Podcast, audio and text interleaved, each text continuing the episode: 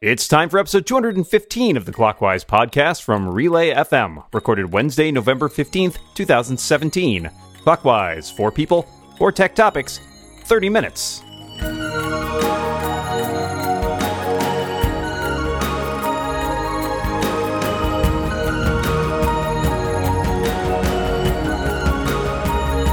Welcome back to Clockwise, the only tech podcast to make Forbes 30 under 30 list. And also the only one to lie about making Forbes 30 under 30 list. My name is Micah Sargent. I'm one of your hosts. I'm joined, of course, by the one and only Dan Moren across the internet. How you doing, Dan? I'm doing well, and technically it's the 30 podcasts under 30 minutes list, and we were number one. So good, good Number go, one. go us. I think that's pretty Go fantastic. us. Well, we should, of course, welcome our special guests today. I am joined to my left by senior editor at iMore and all around brain solving individual. It's it's Georgia Dow. Georgia Dow, how you doing? I am good. I'm brain solving right now. Yeah, that is your title, right? A brain solver? brain solver. Yeah. That's a good. Cool. That's a good title. To my left, uh, co-founder of Relay FM and the co-host of Connected and Liftoff, Mr. Stephen Hackett is back. Hi, Stephen. Hello, hello, clockwise family of four. It's a family of We're- four. yeah, we're a family of four. but the kids change every week. It's very, very troubling. It's convenient for us, though. Wow. Uh, so we should probably get started. As you all know, this show is 30 minutes long. We've got four tech topics, and since I'm kicking things off this week, I get to go first. Uh, so a security group says, "Hey, guess what? We spoofed face. I almost said spooped. That's not what it is. Spoofed Face ID um, with a mask that they designed. I must note it is a very creepy mask because it only shows the parts of the face that Face ID apparently looks for.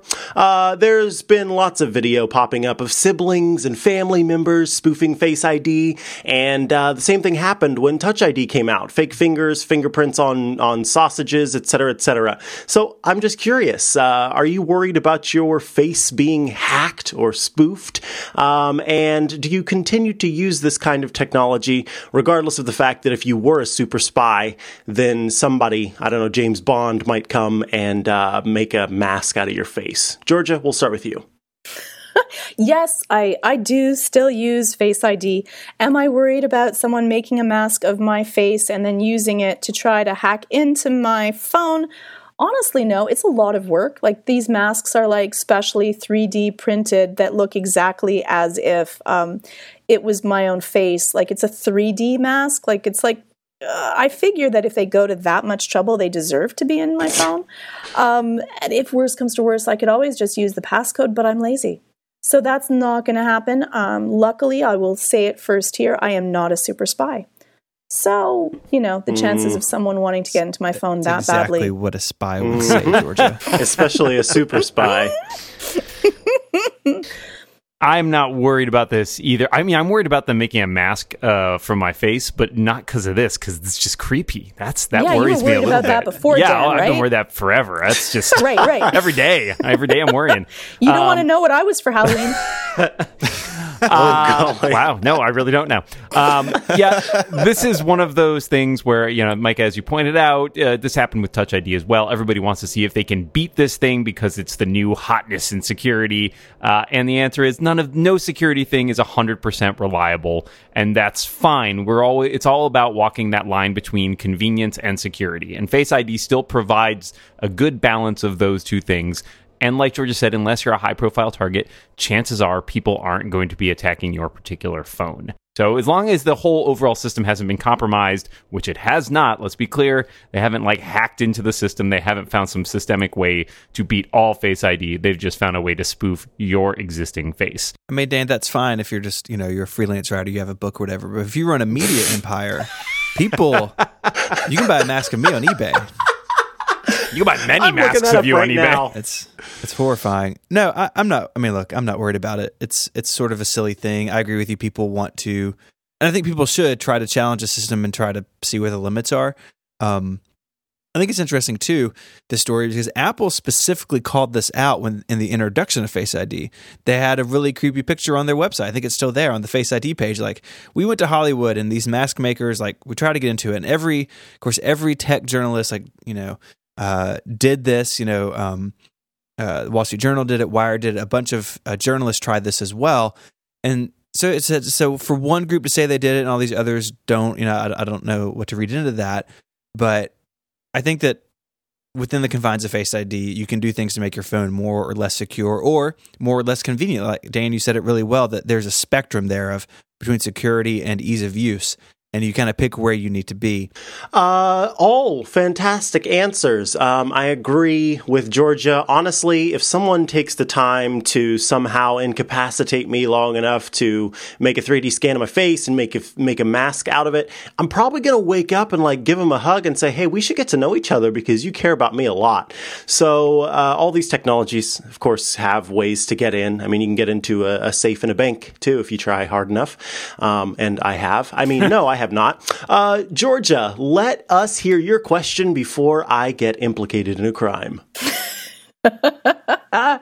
well, um, Facebook uh, has thought of a fabulous way to um, stop uh, revenge pics on the internet. They said, uh, Hello, children, come just give us all of your nude pictures and then we'll make sure they're never used against you. Um, so I wanted to ask, you know, do you think that this is tone deaf or a fabulous idea? It doesn't really work in a podcast, but I'm basically holding my head in my hands, shaking my head right now. it doesn't really translate, I get. Um, okay, I get what you're trying to do, and you mean well, maybe Facebook, but that's super creepy. I don't know why anyone would do it because the whole point of this is like, if you do take such pictures, and that's entirely up to you, um, you probably want them in fewer places rather than more places. And as soon as you start uploading them to another service, even if that service promises, cross their heart and hope to die, that they will take the best care of it and make sure that nobody else gets to see those things, then you still can't protect against people hacking in or flaws in those systems etc. Uh, and that's not even before we get to the idea of a company that really has a vested interest in collecting more information about you. Um, so I think you know we've talked about this. Uh, this topic has come up similarly uh, a couple times in the last few uh, weeks because there was that app that was sort of intended to be a vault, right? And like so, similar question of do you want to give these to somebody else ostensibly with the idea that they will somehow use that to protect you? Uh, and I think it's risky. Um, maybe maybe there is a benefit to be had here, but you know, I guess what I'm saying is you first, Zuck.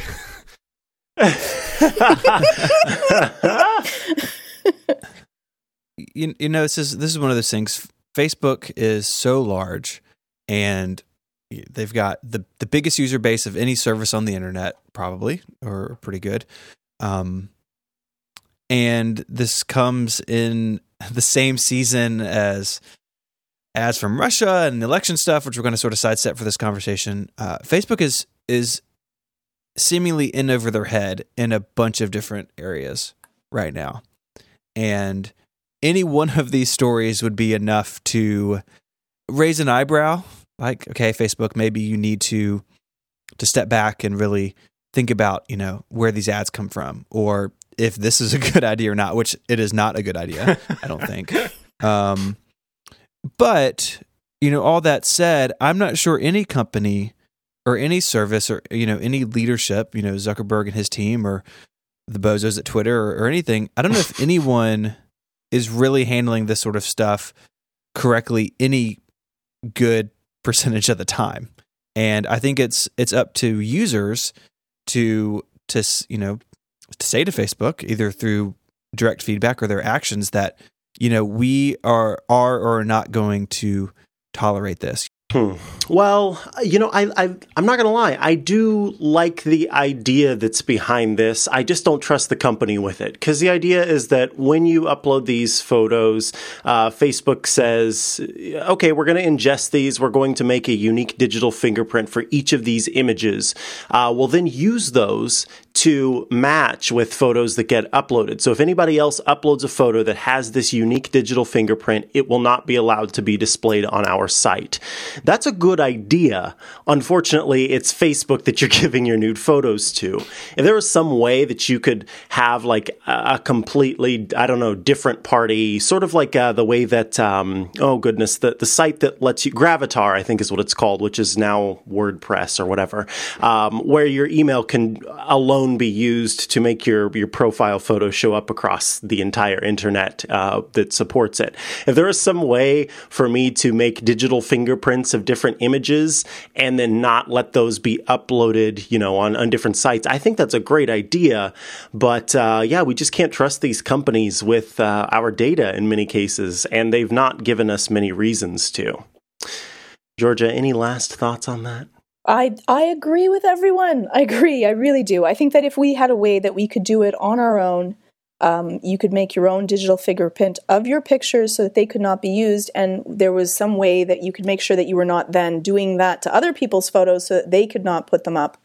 Um, that would be a great idea. I think that giving your um, photos to a company that really is just data mining you in the first place seems like a horrible idea, but I wouldn't trust, I think, any company with something that you know could be used against you at some purpose and point and we've already proven that everything can be broken into there is no perfect vault that will keep everything safe and really the only safe way is not to take them and if you're choosing to take them make sure that you are very careful with who they go to and also what technology is on your phone in the first place because even those things can be hacked. Well, that was an excellent first half of the show, if I do say so myself, and I do. We have reached halftime, and I want to tell you all about our wonderful friends over at Squarespace. Guess what? If you enter the offer code clockwise at checkout, you're going to get 10% off your first purchase.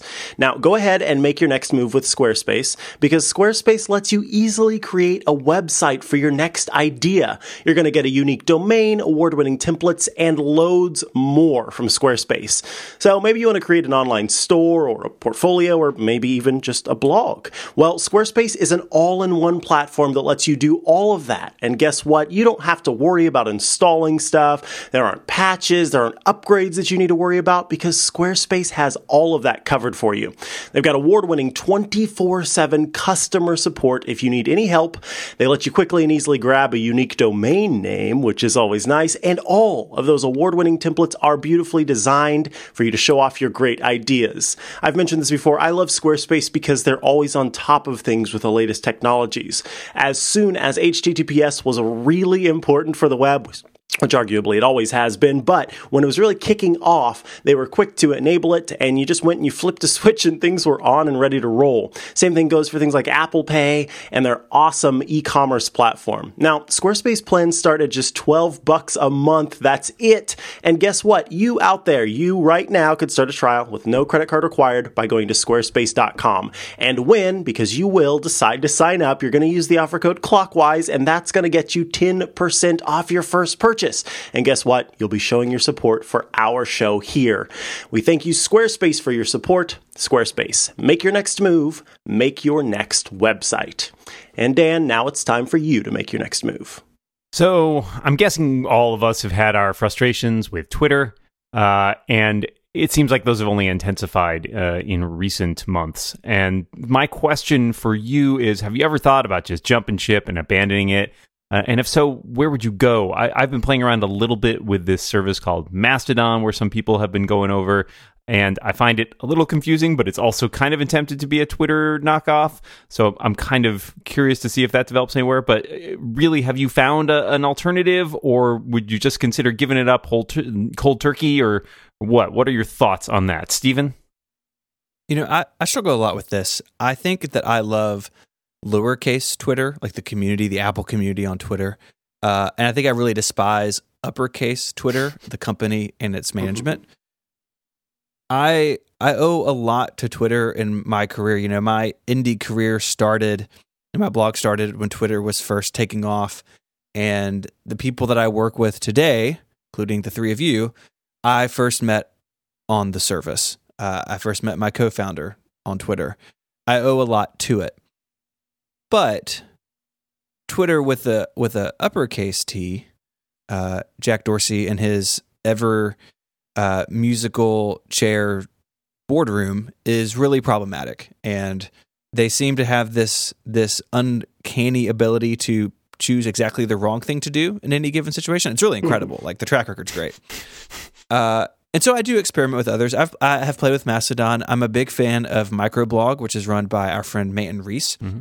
Microblog's a little confusing because it acts like Twitter, but you can also instead of posting to the service, post on like a WordPress site and it pull that content in. It's a, a little confusing. I think he could do a, a lot to kind of explain it better. But the seed of that's really good. And what I like about it selfishly is the early Twitter app, lowercase Twitter Apple community that was on Twitter, you know, 10 years ago. Some of that's reforming on microblog.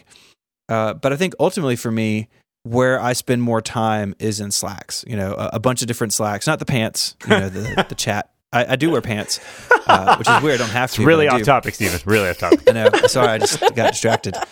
Uh, so I spend a lot of time in Slack groups, you know, talking with people and but but those things don't offer the sort of spark of Twitter that you can meet somebody new. You know, most of the time in a Slack I know everybody in it. And so there I haven't really found anything to actually answer your question. I haven't really found anything that I feel comfortable leaving Twitter for. And you know, Twitter's full of terrible things and I still haven't left because I value the community so much. And so I feel this stress and this pressure, but I, I haven't felt like I have found a play something to replace it with yet. Uh, I could almost repeat entirely what Stephen has just said for myself. Um, I certainly would not be where I am today without Twitter. Uh, so I do love it for that. And it is the app that I probably launch more than any other app on any given day. Um, I like reading what people are saying there and keeping up with stuff there. Um, it is where my community exists for the most part. Uh, I also agree too that Slack also happens to be where private communities exist with closer pals rather than just sort of the the wider population on Twitter. I've uh, played with Mastodon. I've played with I don't know all the other ones. Ello. I've recently got some oh, new boy. notifications on Ello for the first time in a while. Like three or four people have said they were following me on Ello. Um, but nothing has quite uh, yet lived up to that. And so, yeah, I guess I, am worried about where Twitter is going because I do adore um, everything that it is it has provided, everything it continues to provide for me. Um, so I don't know. I, I, hope that, that things somehow right themselves, but man, that sure seems like uh, like a nearly impossible hope. So we'll see. Well, I I have a uh, tenuous relationship with social media um, in the best of times, so I don't consume a lot of um, Twitter. I don't really do Slack, though I'm like like you know my name may be there. I'm just never there. Um, the same thing with twitter. I might go on once or twice a day but i find that my want to consume and to read other you know messages is really minimalistic. And um, maybe it's because of what i do for a living. I, i'm not really sure. I like the idea of twitter. I think that it's really important. I think that social media is wonderful in that it brings people people are able to talk about news and current events real time themselves. And so i love the idea that it brings power back to people to be able to have relationships without a middleman being able to curate what that message is. I think, though, on the other side to it is that, you know, it gives certain companies a lot of power that they can misuse that and they have a certain amount of control without any you know, and I'm not saying that you should have legis- legislation, but there's no one really watching these doors of how is it going to be used, how could it be misused, um, you know, who's going to take a look at, you know, making sure that it is fair and everyone can have access to that. And there's a lot of problems with that. And that's not even talking about the fact of, you know, what do people put out there and, you know, how do moods get affected by how much social media that you consume.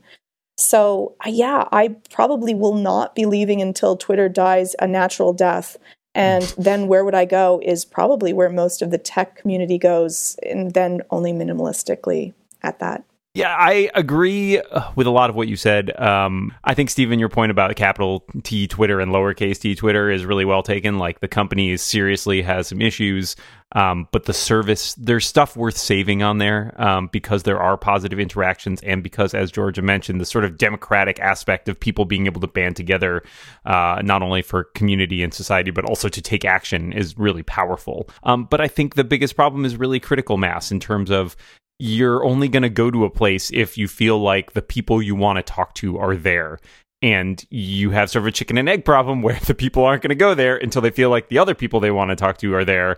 And so it's really rare that one of these services takes off. Twitter uh, things like Twitter and Facebook are the phenomenons as a result because they are the places that this this virality actually did pay off. But you know, as we've all seen, anybody trying to make a viral like, oh, this is the next big hit thing, it's like one in a million that your thing actually pays off. So I think it's great to see people pushing the bounds of what's possible. And even if those uh, networks don't succeed or products don't succeed, then they may inspire somebody else to create the new thing that becomes the next big thing or whatever. But thanks for your thoughts on that. Let's go to our last topic, which comes from Stephen. So we've had the iPhone 10 for uh, a couple of weeks now, and I think we're all kind of getting used to the new features and the new design. And I, I kind of wanted to see what you guys thought were some design changes to iOS that should be made to uh, accommodate this this phone. And so I'll kick off. Uh, there was uh, an article on Apple Insider by Neil Hughes, did some battery testing showing that doing the smart invert colors and and using dark modes, like all that can extend your battery life because of the way the OLED screens work. If a pixel is black, it means the pixel is off and you're saving energy. I thought it was really interesting. I'd like to know where the dark mode is for iOS on the whole. But uh, what are some things you think should change in a future version of iOS to accommodate this phone and its users? Whew. Um, well, okay. I'm gonna I'm gonna break a little bit uh, from from your question simply to talk about dark mode for a second, um, and I may ruin some people's lives with this. Uh, oh, I just saw, I just saw people talking about this on Reddit this morning, and it's something that I had noticed, and I thought that maybe I was alone, and then they saw they saw it, and then it was like, okay, I'm not alone. Uh, there's an app called Apollo. Uh, it's a it's a Reddit app, mm-hmm. and it has this beautiful dark mode. Um, however, as I was scrolling through things in this beautiful pure black dark mode, I noticed that um, images that basic I mean, you know images would be surrounded of course by black. So you'd have an image with plenty of color and then around it would be black because that's part of the UI well at, when you were scrolling you'd see this almost purple blur effect that would exist uh, that would, that would s- suddenly appear on the photo as you scrolled. Mm-hmm. now that is some sort of OLED thing where going from pitch black which is of course having the brightness completely off to going to uh, color which means turning the brightness on suddenly uh, causes a bit of a blur, a bit of a, a, a an issue there, bleed, and it is not good looking. Uh, it's it's particularly apparent whenever the brightness on the screen is turned down pretty low, um, and so I wonder, and that is what this Reddit post posited that uh, if that plays a role in Twitter, I mean rather Apple not including a dark mode for uh, these new iPhones. I don't know if that's the case, but it certainly is not a pleasant experience as you're scrolling, seeing this sort of uh, weird blur that that obscures the photo uh, in some ways at the tops and bottoms. So I'm sorry for pointing that out to uh, no, no. anybody, and if you come across it, but yeah, the uh, the easiest that's called OLED like OLED jelly effect. The easiest OLED place to jelly. see it oh, if you pull up delicious. the iOS calculator app and do mm-hmm. the mul- the multitasking across the home indicator, so it moves left to right. Watch the buttons behind the numbers; it, will blow your mind. It's not good. it is not good. Um, Georgia, what do you think? Thanks, Micah. Thanks. I'm just saying. Thanks. That's nice. That was nice of you to give that to me now. You're welcome. so, what can um, I say I, except you're welcome? Yeah, yeah, exactly. Uh, you know, I'll, I'll, be sending you images. Um, oh, no. So, that wasn't a threat, only that it was. I would love to have, um, like, you know, that I like that I don't have to swipe up for the phone to unlock. Like, if I'm staring at my phone, just turn on. Like, I'm looking at it just turn on without me having to touch it. Yes, the, you could say I'm really being lazy, but it, it takes now two like that's two hands. I that's too many hands. I might be doing something. If I stare at my phone, unlock. It's my face. So why do I have to swipe as well? Just throwing that out there. Um, I also don't think that I need the button at the bottom. Like I think that start off with like the button just so that I know to do it. And now I get it. You don't need to have the little tiny line on the bottom. I know.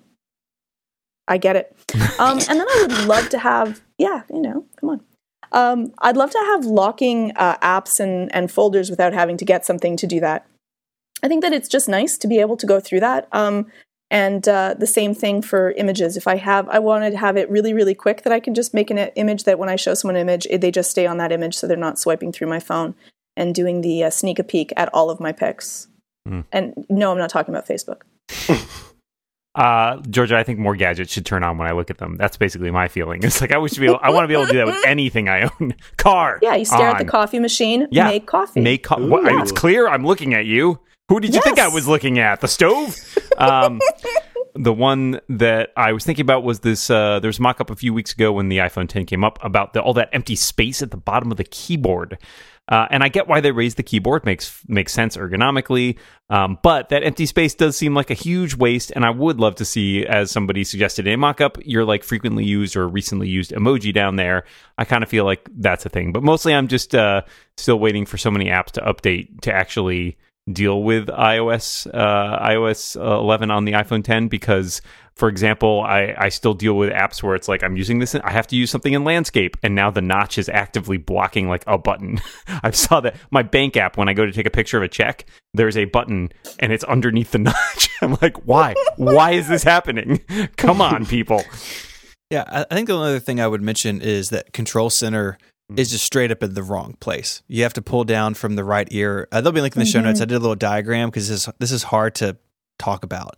But you pull down from the right side of the notch to get Control Center, the left side to get Cover Sheet, which where your notifications and widgets are, and then the whole rest of the screen is available for Spotlight. And it's just it's very confusing. Control Center is something a lot of people use a lot of the time, and it's really far away. And I want it to be mm-hmm. closer. I want it to be in Control Center's warm embrace, and it is far. my love has been taken far away from me, mm. Dan and Micah and I'm Georgia, sorry sorry and it's sad. Mm. Hey, that marks the end of four topics, but we have just enough time for a bonus question, and I'm so excited to tell you all about a new sponsor here on our show, LinkedIn Learning, which now features content from lynda.com, the leader in online learning for the past 20 years, and certainly the leader in my online learning. Now, LinkedIn Learning is for problem solvers, go getters, and people who want to make moves in their career, which happen to be all of you listening right now. I am positive of it. Maybe you want to learn a new coding language, or improve your photography, or master Excel. Well, guess what? Everything you need to achieve is on LinkedIn Learning. Whether you're an entrepreneur or a freelancer, you can be ready for any challenge that comes your way. They got courses on everything from Adobe Photoshop, bootstrapping your business, loads more, and cover a wide range of technical skills, creative techniques, business strategies, and more. In fact, I'm currently following along with Illustrator CC 2017 Essential Training. That's a long title that basically means I've got four hours and 53 minutes to learn all about Illustrator CC, which is incredibly helpful for me because it's been a while since I've checked out these apps and, and, and tried to learn a little bit more. So I've been really enjoying following along with these videos. So, guess what? With a LinkedIn Learning membership, you too can quickly find the right course from their extensive library. You can learn from industry experts who are passionate about teaching. You can explore course recommendations. And guess what? The best part, you can use project files and quizzes to validate your learning. Courses are structured so you get to learn from start to finish or just jump to a specific chapter and watch short bite sized segments. Guess what? You can even get transcripts for each video. Access to all the courses that you want are available for one monthly price worldwide and on any device. We have a very special deal for listeners of this show. You can get a free 30-day trial with LinkedIn Learning today by visiting linkedin.com slash clockwise. We would like to thank LinkedIn Learning for their support of this show. And let's quickly hit that bonus topic. Uh, name a song that you listen to that you consider a guilty pleasure. Georgia, we'll start with you. Okay, so um, I my guilty pleasure is I like singing like jingles. It makes me happy. Uh, probably annoys everyone else that's around me, uh, but I'll I'll sing any like jingle or theme song from absolutely any show. Oh man, uh, I was just gonna say the other day I, I shuffled through a big playlist of songs by Owl City, which is not a thing that I listen to very often. But yeah, it's kind of a, that's definitely a guilty pleasure. Definitely a guilty pleasure. There's a Christian hair metal band in the 80s called Stryper, and I am super into Stryper. Uh, and mine is going to have to be uh, Sigh Toxic by Britney Spears. Oh, wow. That's a good song. I love the crap out of that song. I can't help it. Well, we have definitely run out of time. We have had two incredible guests. I would like to thank you, Georgia Dow, senior editor at iMore. Thank you. And Stephen Hackett, thank you for being here, and I'm glad that we could help put you one up over Mike Hurley in the clockwise leaderboards. I appreciate appreciate the opportunity to uh, take him down a peg. Someone needs Nice. to, that's for sure. Uh, well, Micah, we're at the end. Uh, another show in the can. Yes. So we'll be back next week. But until then, remember, watch what you say. And keep watching the clock. Bye, everybody.